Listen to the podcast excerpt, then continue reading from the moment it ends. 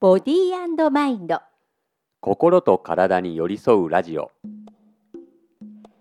6月に入りました。東京はいよいよ梅雨に入りましたけれどもね。皆さんいかがお過ごしでしょうか。パーソナリティの西村彫子です。パーソナリティの塚田智樹です。今日なんか2人とも声がまだ乗ってないんじゃないのっていう方。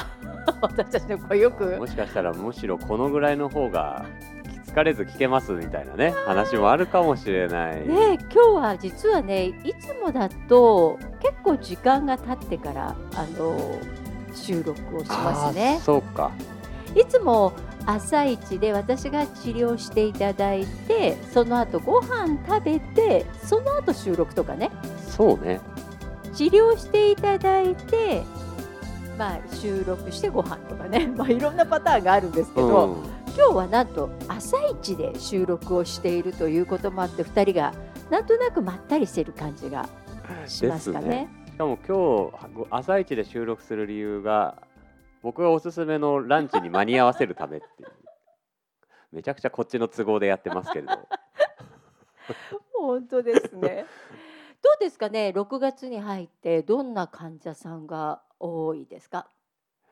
めまいの方とかあそう結構あの気逆って言ってあの上の方にこう突き上げちゃう体にとって必要なものが本来全身にくまなく巡ってるものがー、うん、上の方に突き上げてそっちにこう充満しちゃうっていう状態があるんですよ。で,、はい、でそうなると上の方に突き上げるからめまいとかうん。頭痛だったりとか、うんうん。えーまあ、そういう上の方を中心にした急性の症状出ることが多いんですよ。うん、そういう患者さんが最近すごく多いですね。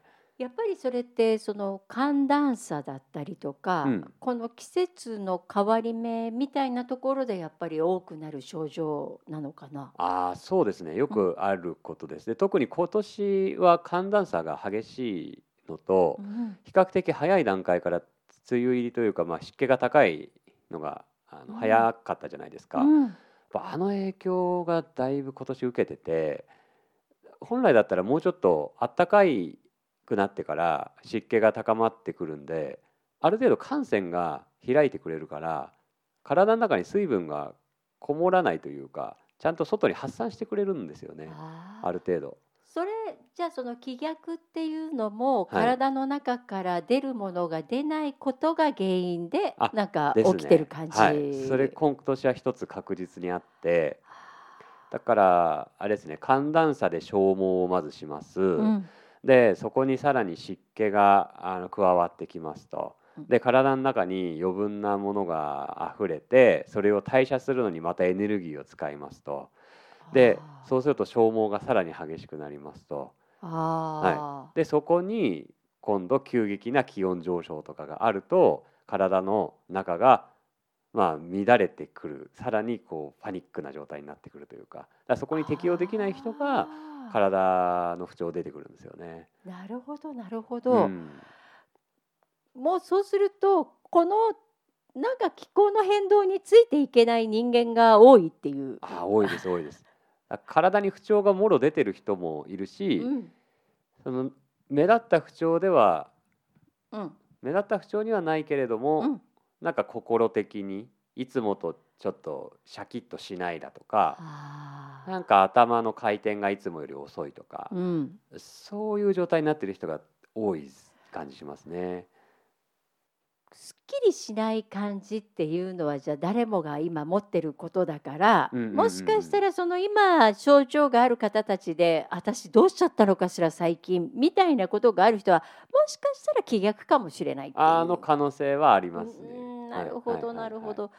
どうもこの状態人間にはあまりいい状態じゃないかもしれないけど最近私あの野菜を毎年ね、はい。夏野菜を育ててるんですけどあものすっごい成長が早いんですよ。あ、そうなんですか。うんあそれまた面白い話ですね。はい、実はいつも夏野菜って、まあ、今年も5月の頭ぐらいに植えてうんうんでな、まあ、私は苗で買ってきて植えるんだけれどもうん。うん、今年はねもう実をつけてるんですよ。へいつもだと？いつもだとだいたい梅雨明け前ぐあらいなんですよ。だいぶ早いですね。そんなんですよ。すっごい早いんですよ今年。だから今話を聞きながらあれ？野菜とか植物とかと様子が違うなって今思いながら聞いてて。まあでももしかしたら早く実をつけるのがいいとも限らないってこともないですか？なぜこんなに今年は生育が早いんだろうっていうふうに実は思っていうて。毎年同じことをやっていると毎年と違う年があるとあれ？れな。んか違うなってうんうんうんうん。思わない、いやそこやっぱいいですよね。そこに気がつけるのがやっぱこうあれですよね。その農作とか、うん。自然に触れてるとそれに気がつけますもんね。そうだからね今年もナスも実をつけてるしトマトもだいぶ大きくなってきてるんですよ。へえ。だからあれなんか今年はおかしいぞって思っていて我が家のイチジクなんかもものすごい勢いで生育してますね。あそう。味がどうなんですかね。わあそそれはねわからない。ね。スピード私初めて今年育てたオクラはい。はねまだ全然音沙汰がないというかすごいゆっくり伸びてる感じであまりこう自然環境に左右されてない感じがします。マイペースなんですねマイペースですねオクラちゃんでもトマトがすごい。トマト。そう。う。んなんかあの皆さんの周りのこう生育状況とかもね 私知りたいんですけどそうですね。うちだけ気みたいになってきますね。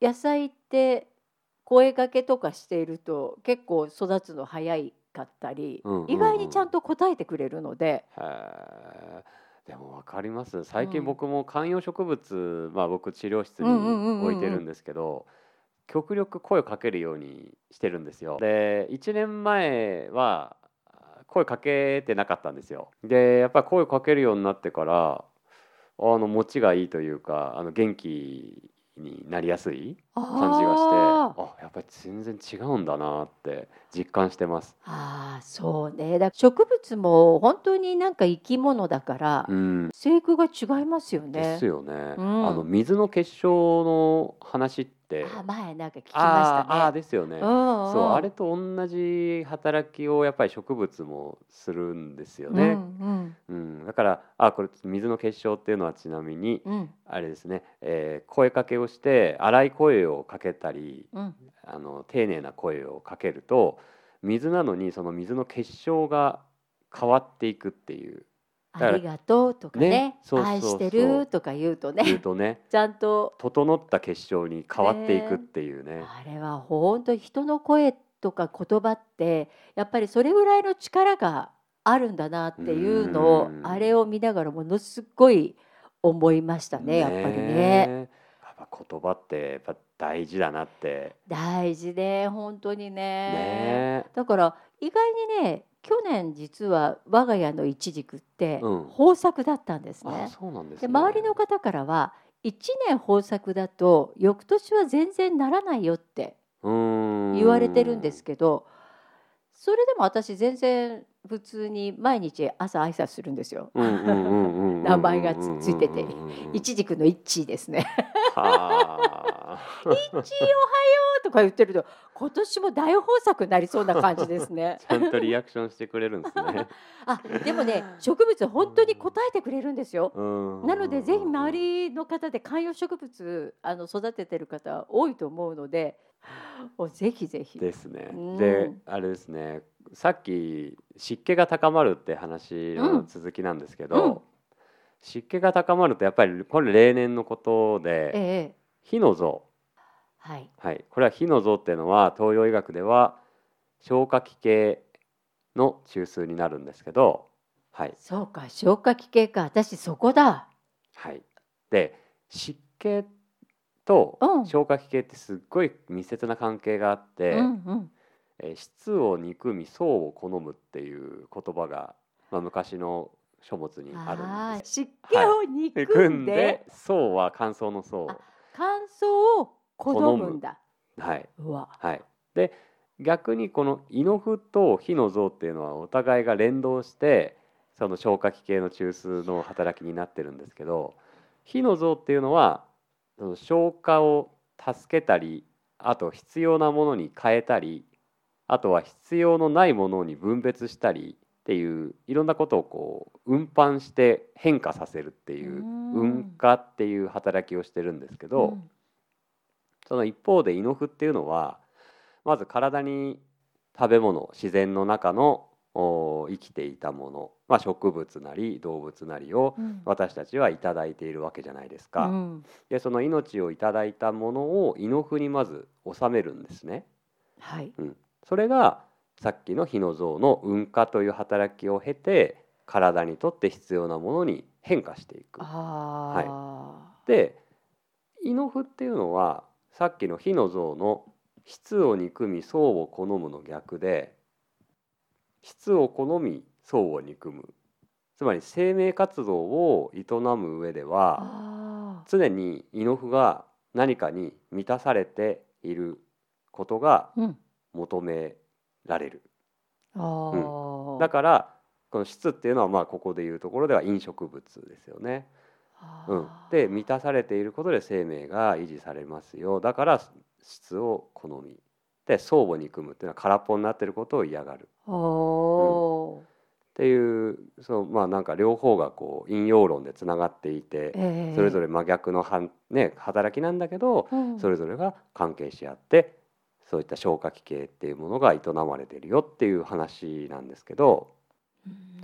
そう。まあまあとにかくこの時期って湿気が高いからさっきの質を憎むっていうのはそのまま湿気っていう意味合いもあるのではい火の像が湿気が高いことでダメージ受けちゃうんですよね。ああなるほどそうそうそうそう。そうすると湿気によって胃腸のパフォーマンス自体が落ちてしまうと。うんうんでそうするといつも食べているものなのになんか最近胃もたれするお腹が張る消化が悪い便の出が悪い便が柔らかい、うん。うん。そういった不調が小さなサインとして出てきやすいんですよ。なるほどね。うん、でもう一個ねこれうん心の問題ともつながってて。火の像が？火の像が。ああうんうんうんうん。はい、これ東洋医学って心身一如って言ってはい。心と体が両方関係し合ってるよっていう考え方心身一如っていうのがあるんですけど、えええやっぱりそれぞれの五臓六腑がそれぞれの精神活動と密接に関わっているよっていうえのがあって、で火の像っていうのは死。思う。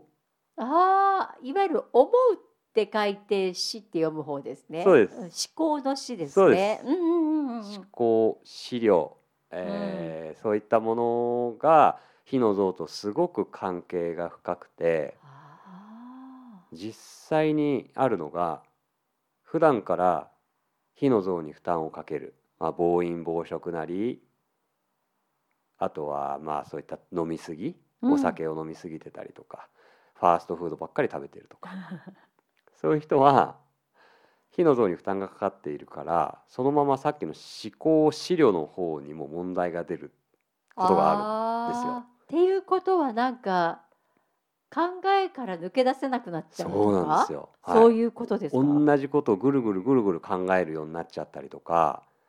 そうなんです。思考の癖とか思考に問題が出てくるんですよ。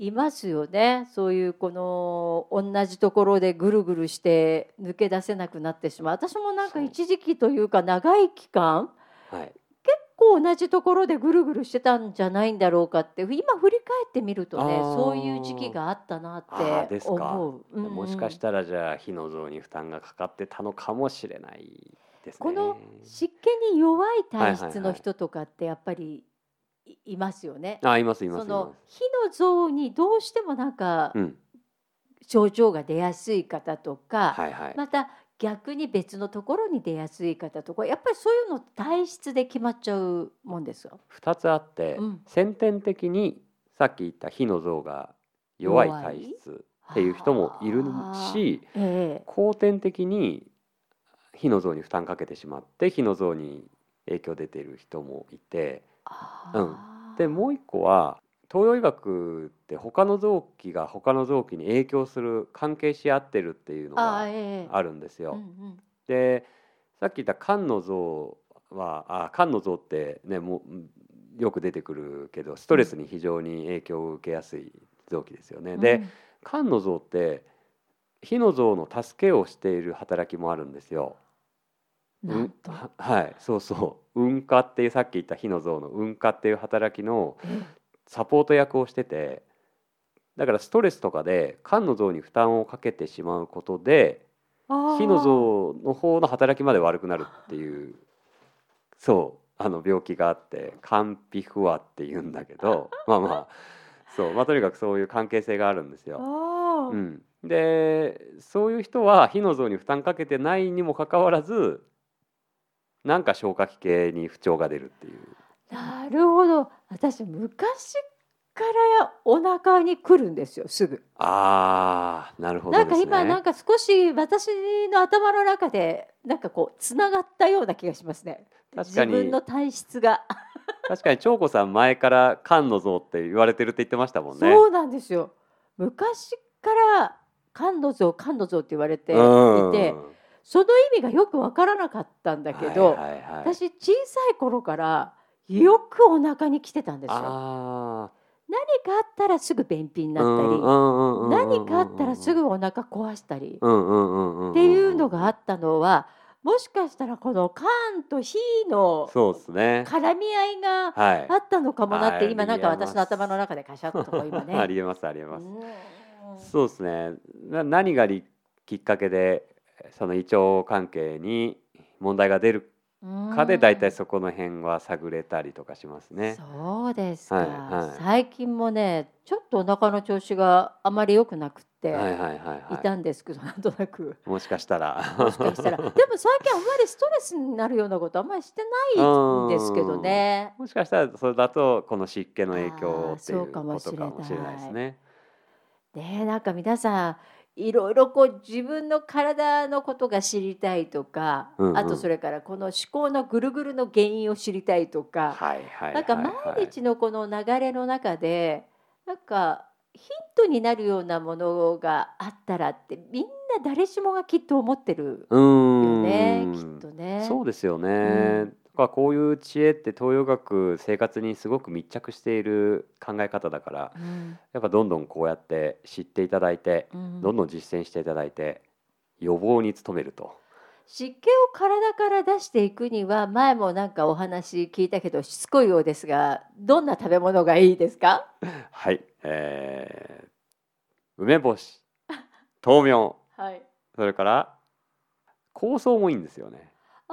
あパクチーとか？そうそうそうそうそうそう。ああそうなんだ、うん。うん、え草草とか葉物とか。ああの辺もでも結構ね今うん。聞いて思ったけどああいうタイとか、はい。あっち系ってものすごい湿気が多いんだ。ああそうかも。だからうんうんうんうんパうん。クチーとかを食べて少しこう整えている可能性もありますねああありますね。きっとね。ありますね。うんうん。はいはいはい。ああまずその思考のぐるぐるから抜け出すためにもう火の像を活性化させるためにもそういうものを食べつつの、差別うん。のあとは部屋の中の湿気調整も結構重要で、うん。うん、もう今のうちから除湿機とかうん。除湿するっていうのは大事ですよね。なるほどね。あとシンプルに運動して汗をかく。ここがまたまた難しかったりする方も多い気がねしますよね。運動する時間なんて取れねえよっていうねね人も結構いるから。私最近あのインスタグラムではい。すちょっとだけできる体操みたいなうん。運動だったりっていう動画をよく見るようになりました最近。ああ。いいですね。あ、でもそれいいですよね。部屋の中でできるんだったらもう全然 OK ですよね。でね面白いことに夜寝る前に下半身動かすようにしたんですよ。下半身のマッサージとか。股関節のあたりとかをこう動かすようにしたら、はい睡眠の質が変わりました。すごいぐっすり眠れるようになったの。すごいあいいですね。うんへえ。なのでこれ私超おすすめですお。すすめですね。あ、うん僕もやってみよう。うん、ぜひぜひ。うん。う全然眠りの深さが違うんですよ。ーん。ちょっとまあお腹の調子が悪くなったっていうところから始まって、まああんまり薬とかそういうサプリメントじゃなくて、まあお腹にも優しい、まあ体操をしようと思って、それでちょっと始めたんだけど、全然違いますね。やっぱいいですね。うん。日々の積み重ねっていうか。三日坊主でやっちゃうとねなんとなく続かないというか効果出ないけど。だから意外に夜寝る前にちゃんとこう血を巡らす？はい。みたいなことをするとあ眠りにもあっという間に入っていけるしいいんだなあーあでもこれって東洋医学も西洋医学も両方とも一致してて、って。やっうんぱり体温が上がった後下がっていく段階で体って眠りに入っていくようにできてるんですよ。あはい、でこれってまあ東洋医学でいうところの、えーその陽的な働きから陰的な働きに向かっていくっていう、で寝てる時間っていうのは陰的な働きの時間なので、まああのそうですね上からこう下にというかあの向かっていく。だからこれはもう西洋医学だろうが東洋医学だろうが同じでだから興奮させるほど運動するっていうんじゃなくーて、うん今長子さんが言ってたぐらいの軽い運動でうん。ちょっと体温を上げて、その後自然に体温が下がっていくっていうその体の仕組みに利用してあげるっていうのがおー。すごい効果的なんですよね。私はなんていいことをしていたんだ。ろそうそうそう。あのし無意識のうちにすごいいいことをなさってるっていう。はい、へえであとまあ今のは、まあ、東洋医学的にでもこう思考がぐるぐるしている時にうんうん。行動的にというか、はい。なんかともくがやってることってありますか？その自分であ同じところでまたここに考えが戻ってきたなとか、はいはいはいはい。そういう人たちいっぱいいますよねきっとね。いますよね、うんうん。やっぱ僕の友達にもいるし患者さんにもいるし、うんやっぱ2ヶ月ぐらい前と同じ悩み相談を同じ人からされたりとかね。ああこの方ここでまだねあの立ち止まってらしたのかっていうね。はいはいはい。だから本人意識ないんですよね。そうね。そういう方たちが、もし自分がそうだんだとかそうだったかもしれないってうんうんうん思ったら、何か手立て探せるけどうんうん。ご本人が無意識でそぐるぐるしてるうとそそこにずっといたままになっちゃいうますよそうね。でその時の私も経験があるんですけど思考回路としては、うんうんうん。新しいことが思いつかないというか、ああでもそうですよね、うん。もうまさに迷路に迷っちゃってるような状態でうん、ぐるぐるぐるぐる同じところを回ってるような感じですもんね。でも私はもしかしたら扉だと思っていたり壁だと思っているところが意外に押したら開いちゃったりする可能性もあるので 確かに。私はあのぜひ私これよく皆さんに私もお話しすることなんですけど、うんうんうん日常でいつもまっすぐの道行くとしたらちょっと遠回りでも右の道今日、まあ、右の道を回って今日で駅まで行ってみようかなとかうんうんうんうんちょっとだけ行動を変えてみるといいかもね。ああそれいいかもですね。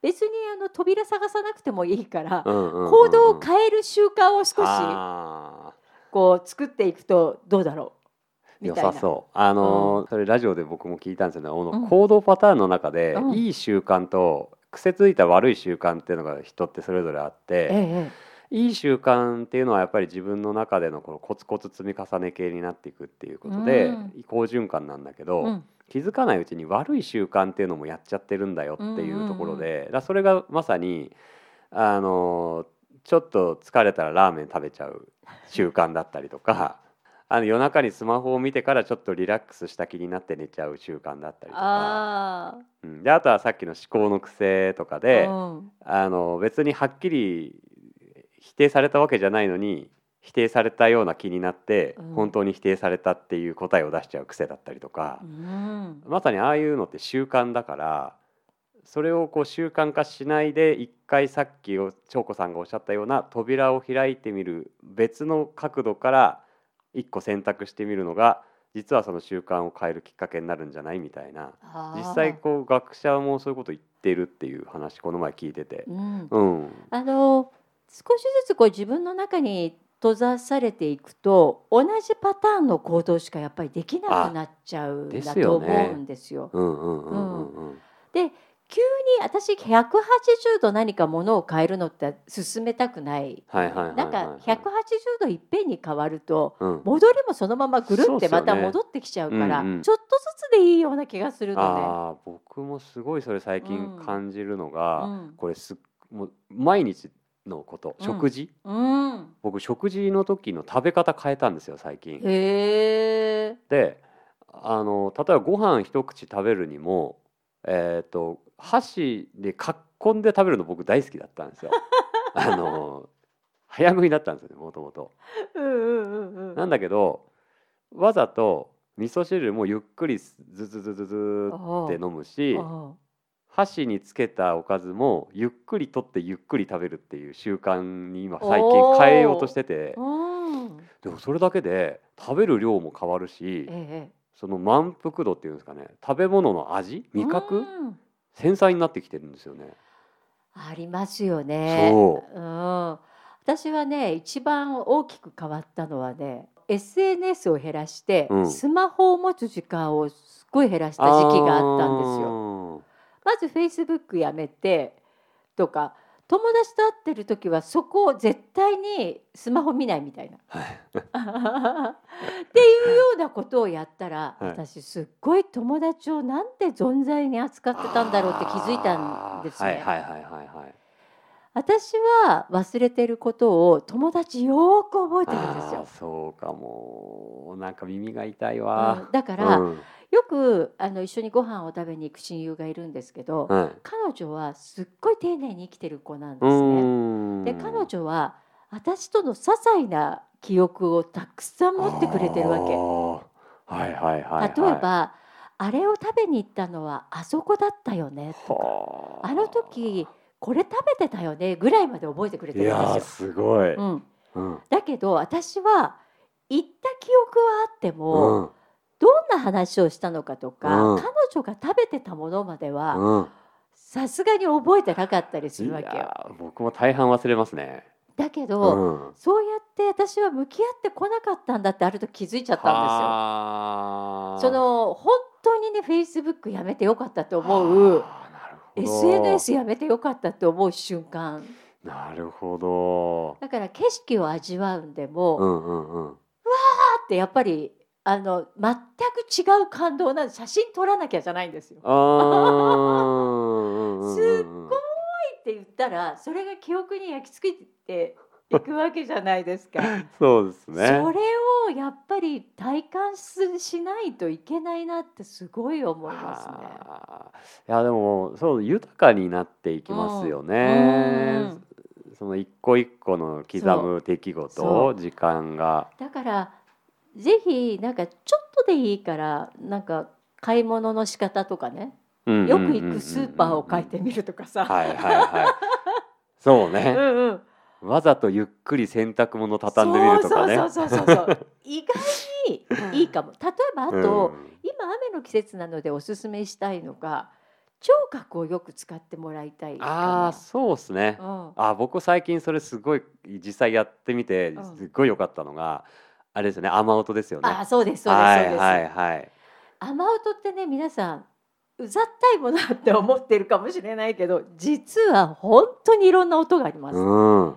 例えば屋根に当たるとコトンコトンって音がしたりとか、あのバシャバシャって車が跳ねていく音があったりとか、うんうんうん一日のうちに1分でも2分でもいいので耳を澄ます時間うん。うんっていうのを作ったりするのもなんかあのね。同じところから抜け出すいい機会にね。なっていくんじゃないかなこれは誰でもできますしね。そうそうそう。別にお金かからないしね。ねそうこういう習慣ですよね。うんわ、かるうわ。ん、今月はねなんかこうやって新しい習慣というかぐるぐるから抜け出そうねそうかみたいな話をね そうちょっとそう。2人でしていこうかっていう最後の最後になって君たちはいつもそうやって最後に持ってくるみたいな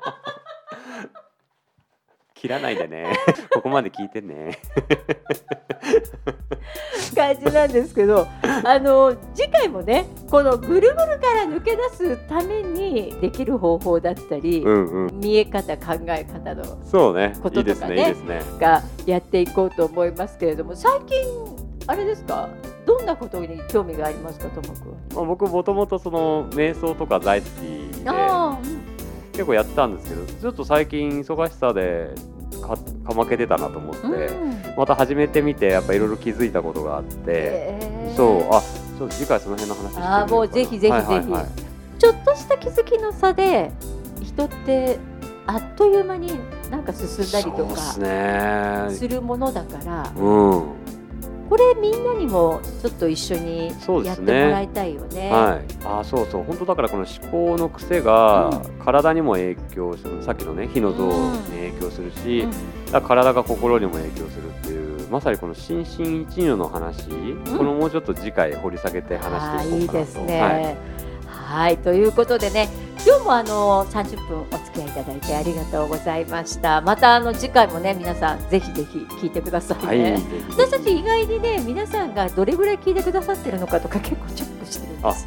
そうなんですあのめちゃくちゃ励みになりますので、えーぜひ皆さん聞いてくださはいい、お願いします。それではまた次回お耳にかかりましょう。ボディーマインド心に寄り添うラジオ。お相手は長子と北田智樹でしたバイバーイ。バイバイ